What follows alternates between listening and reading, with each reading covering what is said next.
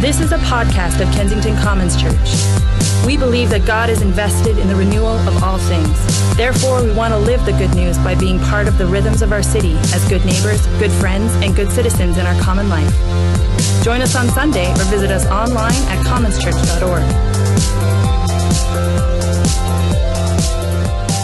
Before we jump into our new series tonight, let me just say one thing about our last series in Galatians. Because uh, Religion Remade was, at least for me, a really great service. And not the least of which is because I actually got to sit and listen both to Joel and to Jess uh, teach during those four weeks. And one of the things that we've been really blessed with as a community is an incredibly strong collection of just really great teaching voices. And so while I uh, absolutely enjoy that part of my job, and I do and will continue to do a lot of the teaching here, it makes us a much stronger community to celebrate and give voice to those among us who have significant gifts, whether that's singing, whether that's teaching, whether that's leading in all kinds of different ways. And so we're going to continue to work towards that as a church, especially as we look to what it is that God is calling us to here in the city. Uh, the truth is, we have largely already maxed out this facility. Uh, we are running two services in the morning and the evening uh, that are packed every week, and we are looking at the possibility of adding a third service down the road. But getting more people into the same place is not the only way to tell more people the story about Jesus. And so maybe we could begin to imagine together about what it would look like to launch a Commons church down in Loop or over in Mission. And obviously, we're very early in that process of listening to God. We just planted this church seven weeks ago. And we want to be open to where God is going to take us, though, and what He's doing. And that kind of imagination means that we're going to need to develop pastors and teachers and leaders who share our vision and who tell the story of Jesus well. And so, for us to be a learning commons where people get to come and explore their gifts, and people get to have opportunities to share and teach and lead amongst community. It's just a really neat place for us to occupy as a faith community here in the city. And so we're excited about that. Now, all of that said, this week we turn our attention from the New Testament, where we've been the last seven weeks, to the Old Testament and this handsome fellow in our artwork behind me, Mr. Moses. I don't know if that's really what he looked like, but that's what I picture in my head when I think of Moses anyway. And so I want to begin at the beginning. And in fact, I actually want to begin before the beginning of Moses. I want to begin at the end of the story of Joseph. Because this is what we read in Exodus chapter 1, starting in verse 8. Says this Then a new king to whom Joseph meant nothing came to power in Egypt. And just a really quick reminder here uh, if you don't know the story of Joseph, he of the Technicolor Dreamcoat, then you can jump on our podcast. Uh, just search iTunes for Kensington Commons Church. And if you go back, you'll find a series there where we walked through the story of Joseph. But over the course of Joseph's lifetime, the Hebrew Joseph, the son of Jacob, makes his way into Egypt. And first, he starts off as a slave, but he ends up being this trusted advisor to the king of Pharaoh, or king of Egypt, the Pharaoh.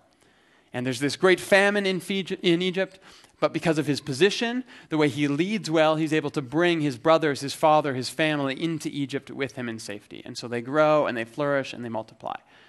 Look, the king said to his people, the Israelites have become far too numerous for us. Come, we must deal shrewdly with them, or they will become even more numerous, and if war breaks out, will join our enemies, fight against us, and leave the country. So they put slave masters over them to oppress them with forced labor. And they built Pithom and Ramesses as store cities for Pharaoh. But the more they were oppressed, the more they multiplied and spread. So the Egyptians came to dread the Israelites and worked them ruthlessly. They made their lives bitter with harsh labor in brick and mortar and with all kinds of work in the fields. And in all their harsh labor, the Egyptians worked them ruthlessly. Exodus 1, verses 8 to 14. So, this is the context for where we are introduced to Moses. There's a few things here that I want to talk about, though, before we even get to Moses. But first, let's pray. God, uh, we come this weekend uh, aware that our story, both as a church and both as individuals, rest atop many other stories.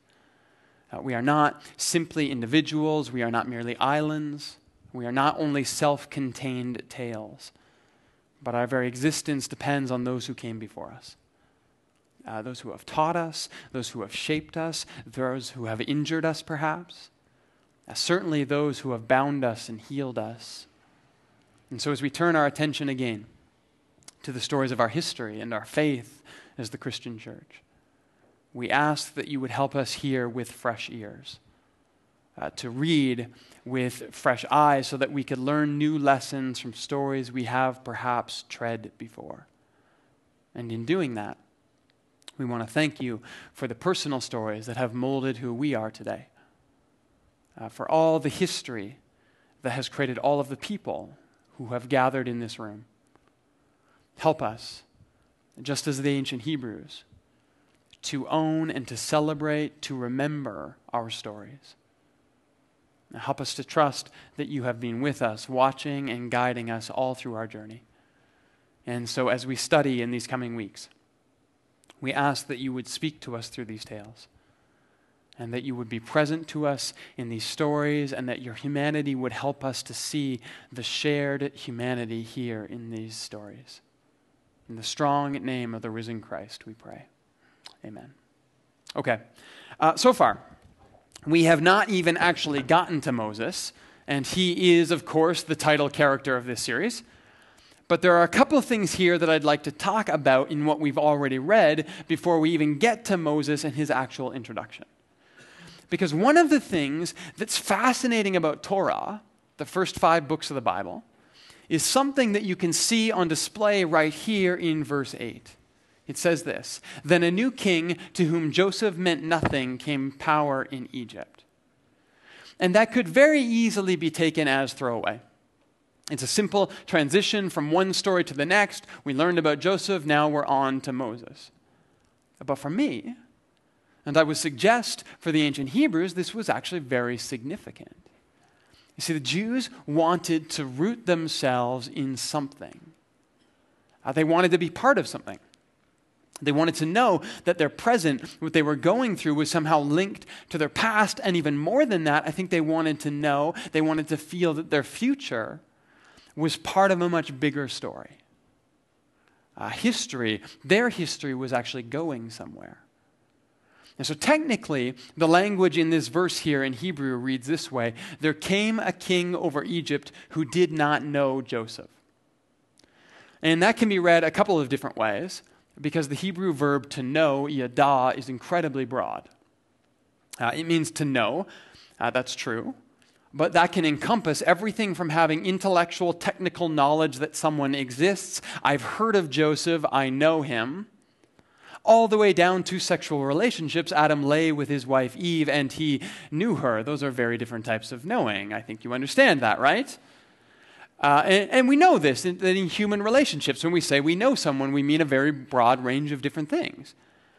It's very hard to nail down the level of intimacy we share with someone. This is why we have BFs, and then BFFs, and then FB BFFs. I don't know if that's really a thing, but that's what I call Facebook, best friend forever. I'm sure there's so many settings on Facebook. I'm sure there's a setting there somewhere for that if you just dig deep enough. Anyway, um, human relationships, though, are notoriously complex and dynamic. It's hard to know someone. And so, verse 8 could be read There came a new king over Egypt who did not know Joseph. He didn't know about him. He'd never heard the story of Joseph. He didn't know where these Israelites came from.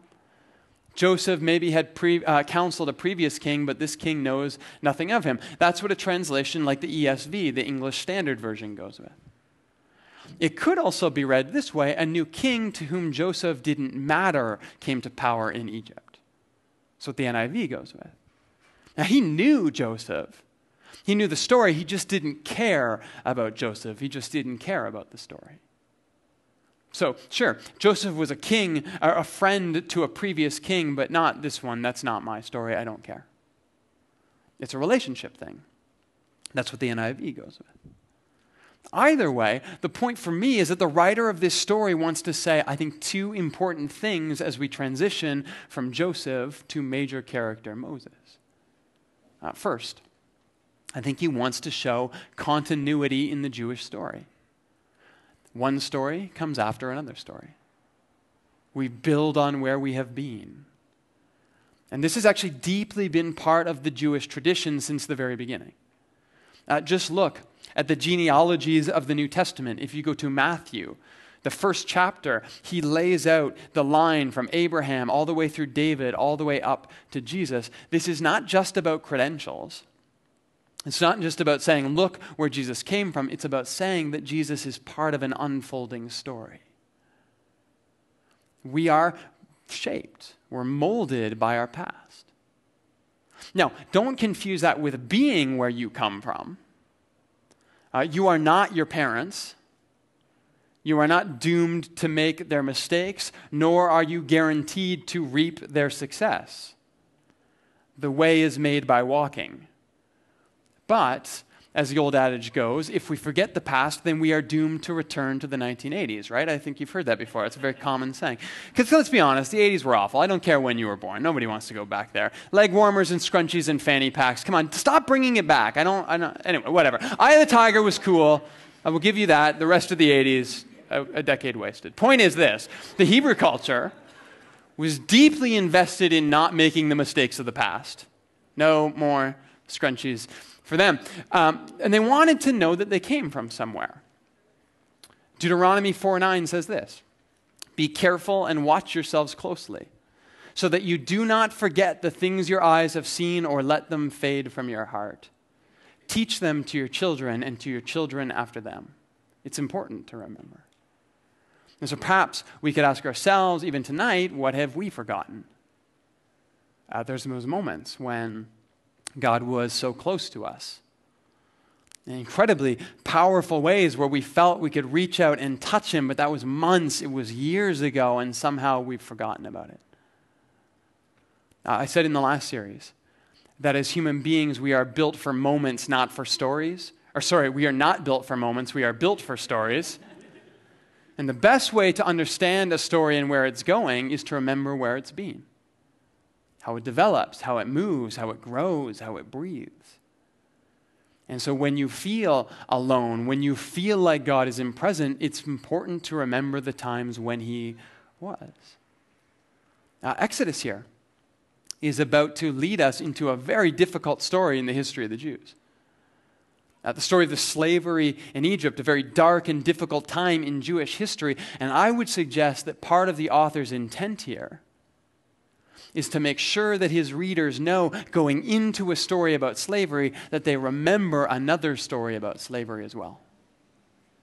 That Joseph went into slavery and God was with him. Now we're about to go into slavery. Can we trust that God is with us? You see, we have this tendency as human beings to universalize the particular. What I mean by that is this we say, This is a really hard time. Therefore, everything has been and everything always will be hard in my life. Woe is me, life is terrible. Or we do this uh, this is a time of celebration. Things are good. Therefore, I can eat, drink, and be merry and forget about tomorrow because life will always be simple. But remembering our story helps us to grieve where needed and to celebrate where appropriate, all the while remembering the only thing that stories don't do is stay the same. And so, if life is easy for you right now, then I say enjoy that. Celebrate it. Thank God for whatever it is that is good in your life right now, but don't imagine that you will never, ever face another challenge again. That's not how life works. And if life is hard right now for you, I don't want to take that from you. I don't want to minimize or belittle whatever it is that you are struggling with in this moment, but my guess is that there are moments in your past that were filled with light uh, a moment where someone brought love into your life that you didn't expect. Or a moment where someone extended care and grace to you in ways you never imagined.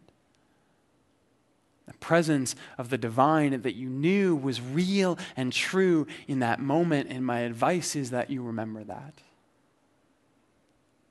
Because even as we go through these difficult times, our past, our memory helps us to face it well. Because the other half of what the author is trying to say here in this very first verse is he wants to show us the folly in the Egyptian forgetting of their story.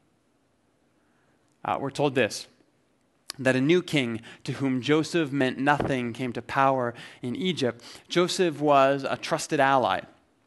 He was a friend and a wise advisor to the king, the Pharaoh of Egypt.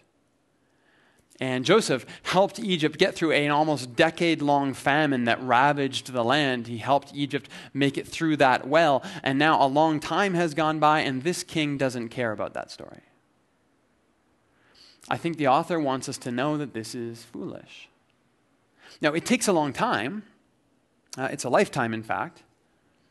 But what we will see here in this story of Moses is that the Pharaoh's inability to remember Joseph eventually ends with the Egyptian army at the bottom of the Red Sea and the Israelites on the far side with Moses.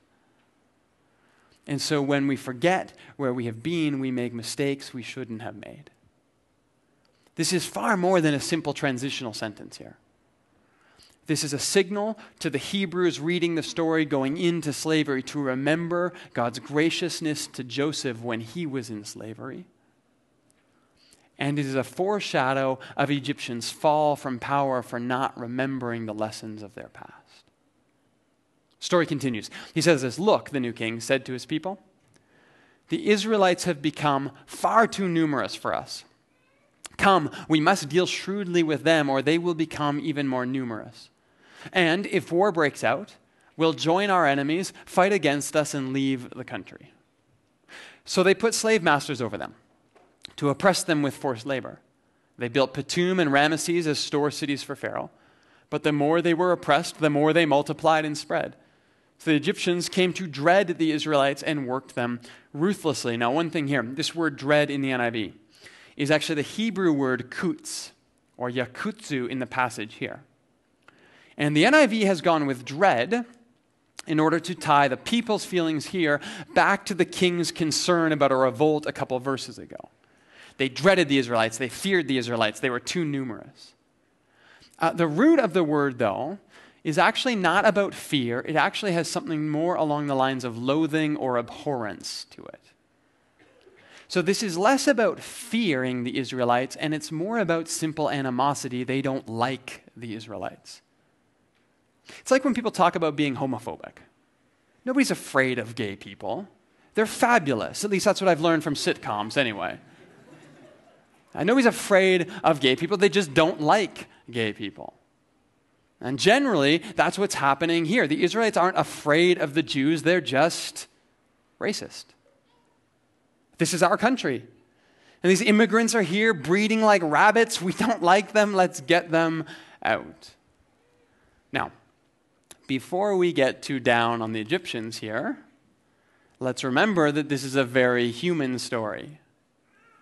One that has played itself out over and over again in human history, one that continues to play itself out in Canada at times. Uh, we came face to face this week with some of our fears about outsiders in Canada. Uh, some of them justified, some of them imagined. In fact, this mentality found its way into the history of Israel at different times as well. And so, over and over again, God had to remind them you should be treating outsiders and foreigners better than this. Don't you remember? Uh, Exodus 21 22. Do not mistreat or oppress a foreigner. Why? For you were foreigners in Egypt. Deuteronomy 6:18 Do what is right and good in the Lord's sight. And in the future when your son asks you, what is the meaning of what the Lord has commanded? Tell him, We were slaves of Pharaoh in Egypt, but the Lord brought us out with his mighty hand. Deuteronomy 5:13 When you release servants, don't send them away empty-handed. Supply them liberally from your flock, your threshing floor, and your winepress. Give to them as the Lord gave to you. Remember, you were slaves in Egypt once, and God saved you. Deuteronomy 24 17. Do not deprive the foreigner or the fatherless of justice or take the cloak of the widow as a pledge. Remember that you were slaves in Egypt, and the Lord redeemed you from there. This is why I command you to do this. We all have this unfortunate tendency to circle the wagons at times and care for our own. forgetting the fact that we are all our own. So, this issue in Exodus is not an Egyptian problem, it is a human problem. And we would do well to remember that as we read. But look how quickly things begin to escalate. Once you let yourself imagine that one group is more human than another group. Uh, verse 14, they made their lives bitter with harsh labor in brick and mortar, with all kinds of work in the fields. In all their harsh labor, the Egyptians worked them ruthlessly. Uh, worthlessly, here, ruthlessly here is the word perek in Hebrew. Uh, it means to crush, grind, to crumble, or to crunch. This is a very visual, visceral image that's being used here. And the word perek actually comes from a Neo Assyrian root, which simply means violence. They did violence to the Israelites. Which leads us to verse uh, 15. The king of Egypt said to the Hebrew midwives, uh, sorry, uh, whose names were Shiphrah and Puah, When you're helping the Hebrew women during childbirth, on the delivery stool, if you see that the baby is a boy, kill him. But if it is a girl, let her live. Now, a couple quick things here. Uh, Shiphrah and Puah, these are Semitic names, they're not necessarily Hebrew names. And so some have wondered about the designation Hebrew midwives. Uh, does that mean they were Hebrews themselves? Or does that simply mean they were the midwives to the Hebrews, the Hebrew midwives? Now, the question being this if they were Hebrews, then why would the Pharaoh even think that they would go along with his request to kill Hebrew babies? I mean, why would he think they would do that? Is he really that powerful? And that's a good question. But more than doubt the ethnicity of these women, what I see here is the corruption of power. You see, the king, the Pharaoh in this story, is so convinced that some human beings are better than other human beings. He is so full of his present and forgetting his past that what he has done is he has so bought into his own entrenched imagination of himself that he can't even fathom anyone would not do what he told them to do. Pharaoh says to the Hebrew midwives, kill the babies, and he doesn't even follow up. He's like, yeah, of course they're going to do it. I told them to, right? And at first glance, that's a pretty hard moment to relate to, right? My guess is very few of us have ordered an ethnic genocide recently. I'm waiting to see anyone shifting uncomfortably in their seats so we can contact the authorities. Okay, good, we'll move on. But there are all kinds of different ways that we buy into our own story. Uh, do you know what is the best part of planting a church that goes from zero to 400 people in a month is? It's this everyone automatically thinks you know exactly what you're doing. It's awesome.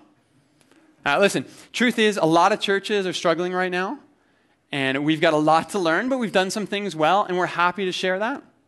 Uh, we make templates of our journal available to other churches. Uh, we let other churches have access to our home home church materials.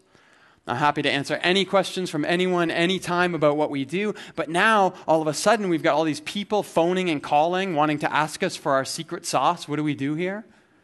And you know what? As a pastor, that feels awesome. Like to be thought of as someone who's innovative or smart or part of something special is great. But this week, I was doing an interview for an article that someone is writing about our church.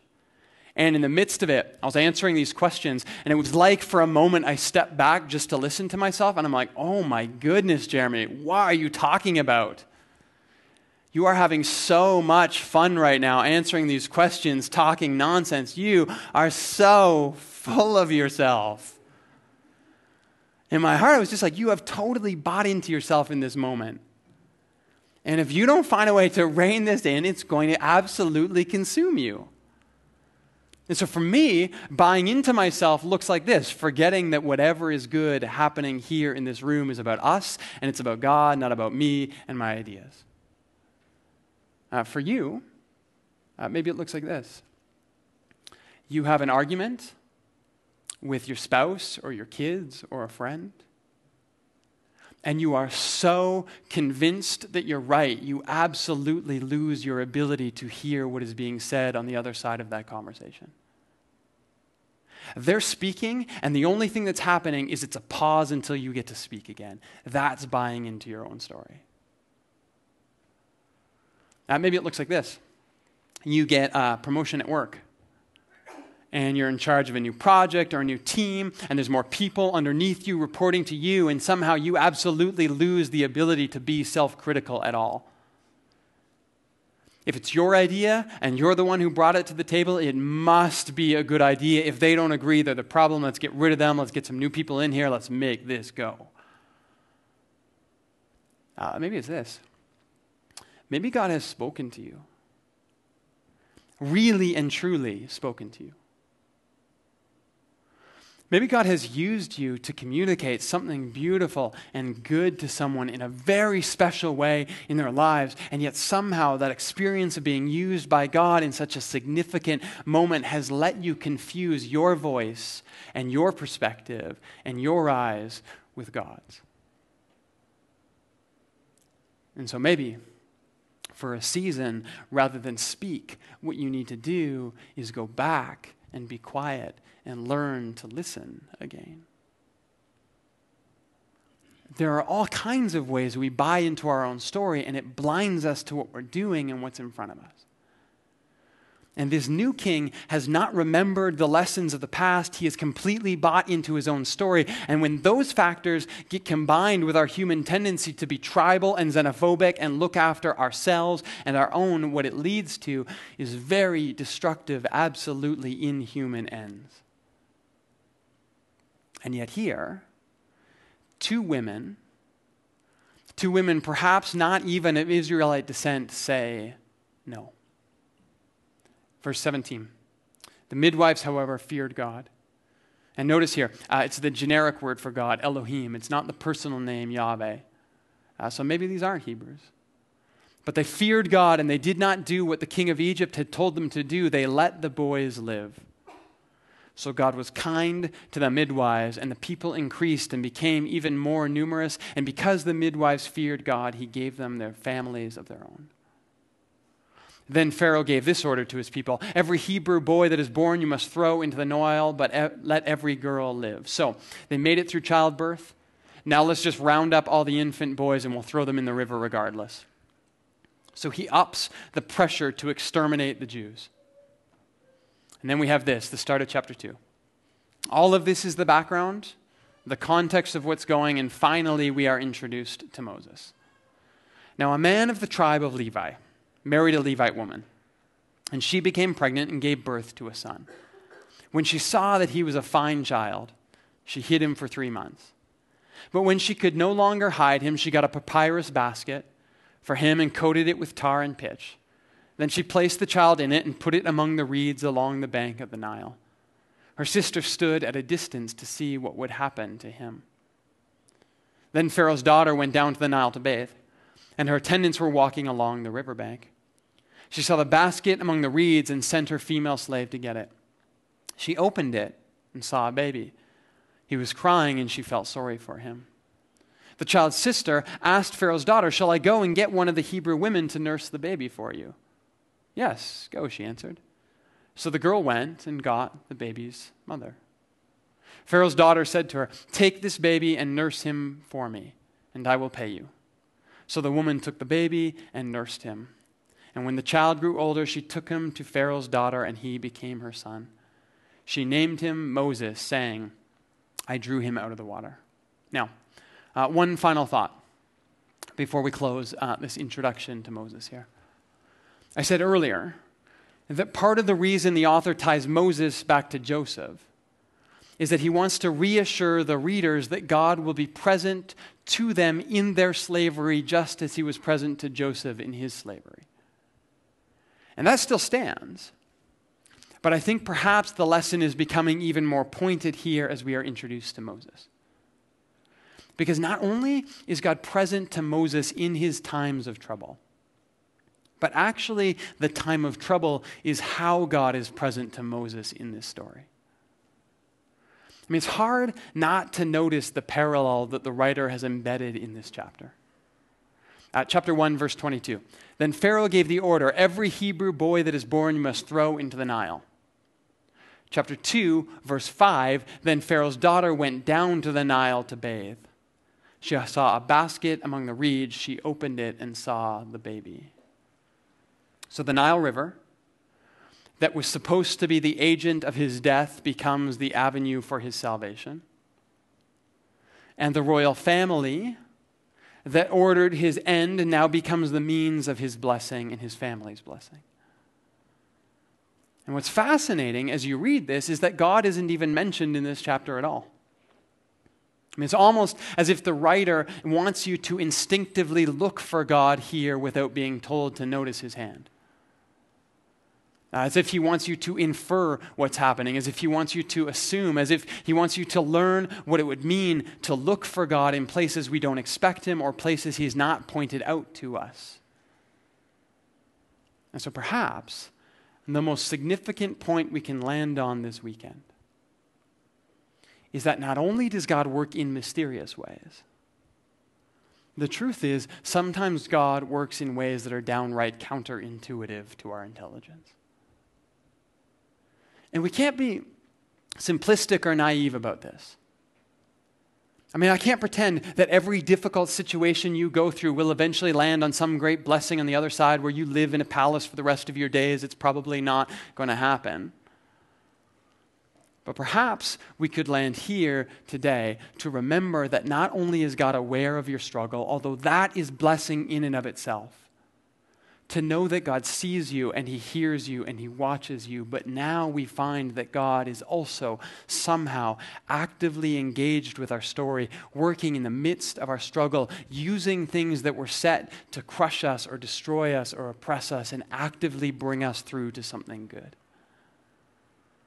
And it will not always be easy, and it will not always be simple. Sometimes it won't be obvious, and you won't notice God there until you look back at it. And yet, part of what we trust is that there, in the backdrop of our story, when we pause to look back and remember where we've been, we will see God's hand guiding and shaping and ensuring that our story is not for naught. And so, perhaps this weekend without minimizing or belittling whatever it is that you are struggling with right now. I would invite you to go back and look again to see if God's hand isn't present in there. Now, Richard Rohr said it this way You realize that God is letting this happen to you now to teach you something, to show you something, or to love you in a new way. And basically, you switch from the fixing, fully understanding, and controlling mode to the trusting, listening, and allowing mode. And then you start allowing the divine flow instead of stopping it with a no and a question mark. And my prayer for you this weekend is that whatever it is you are wrestling with tonight, that you would begin to see a glimpse of God's presence in your story with you. Let's pray. God.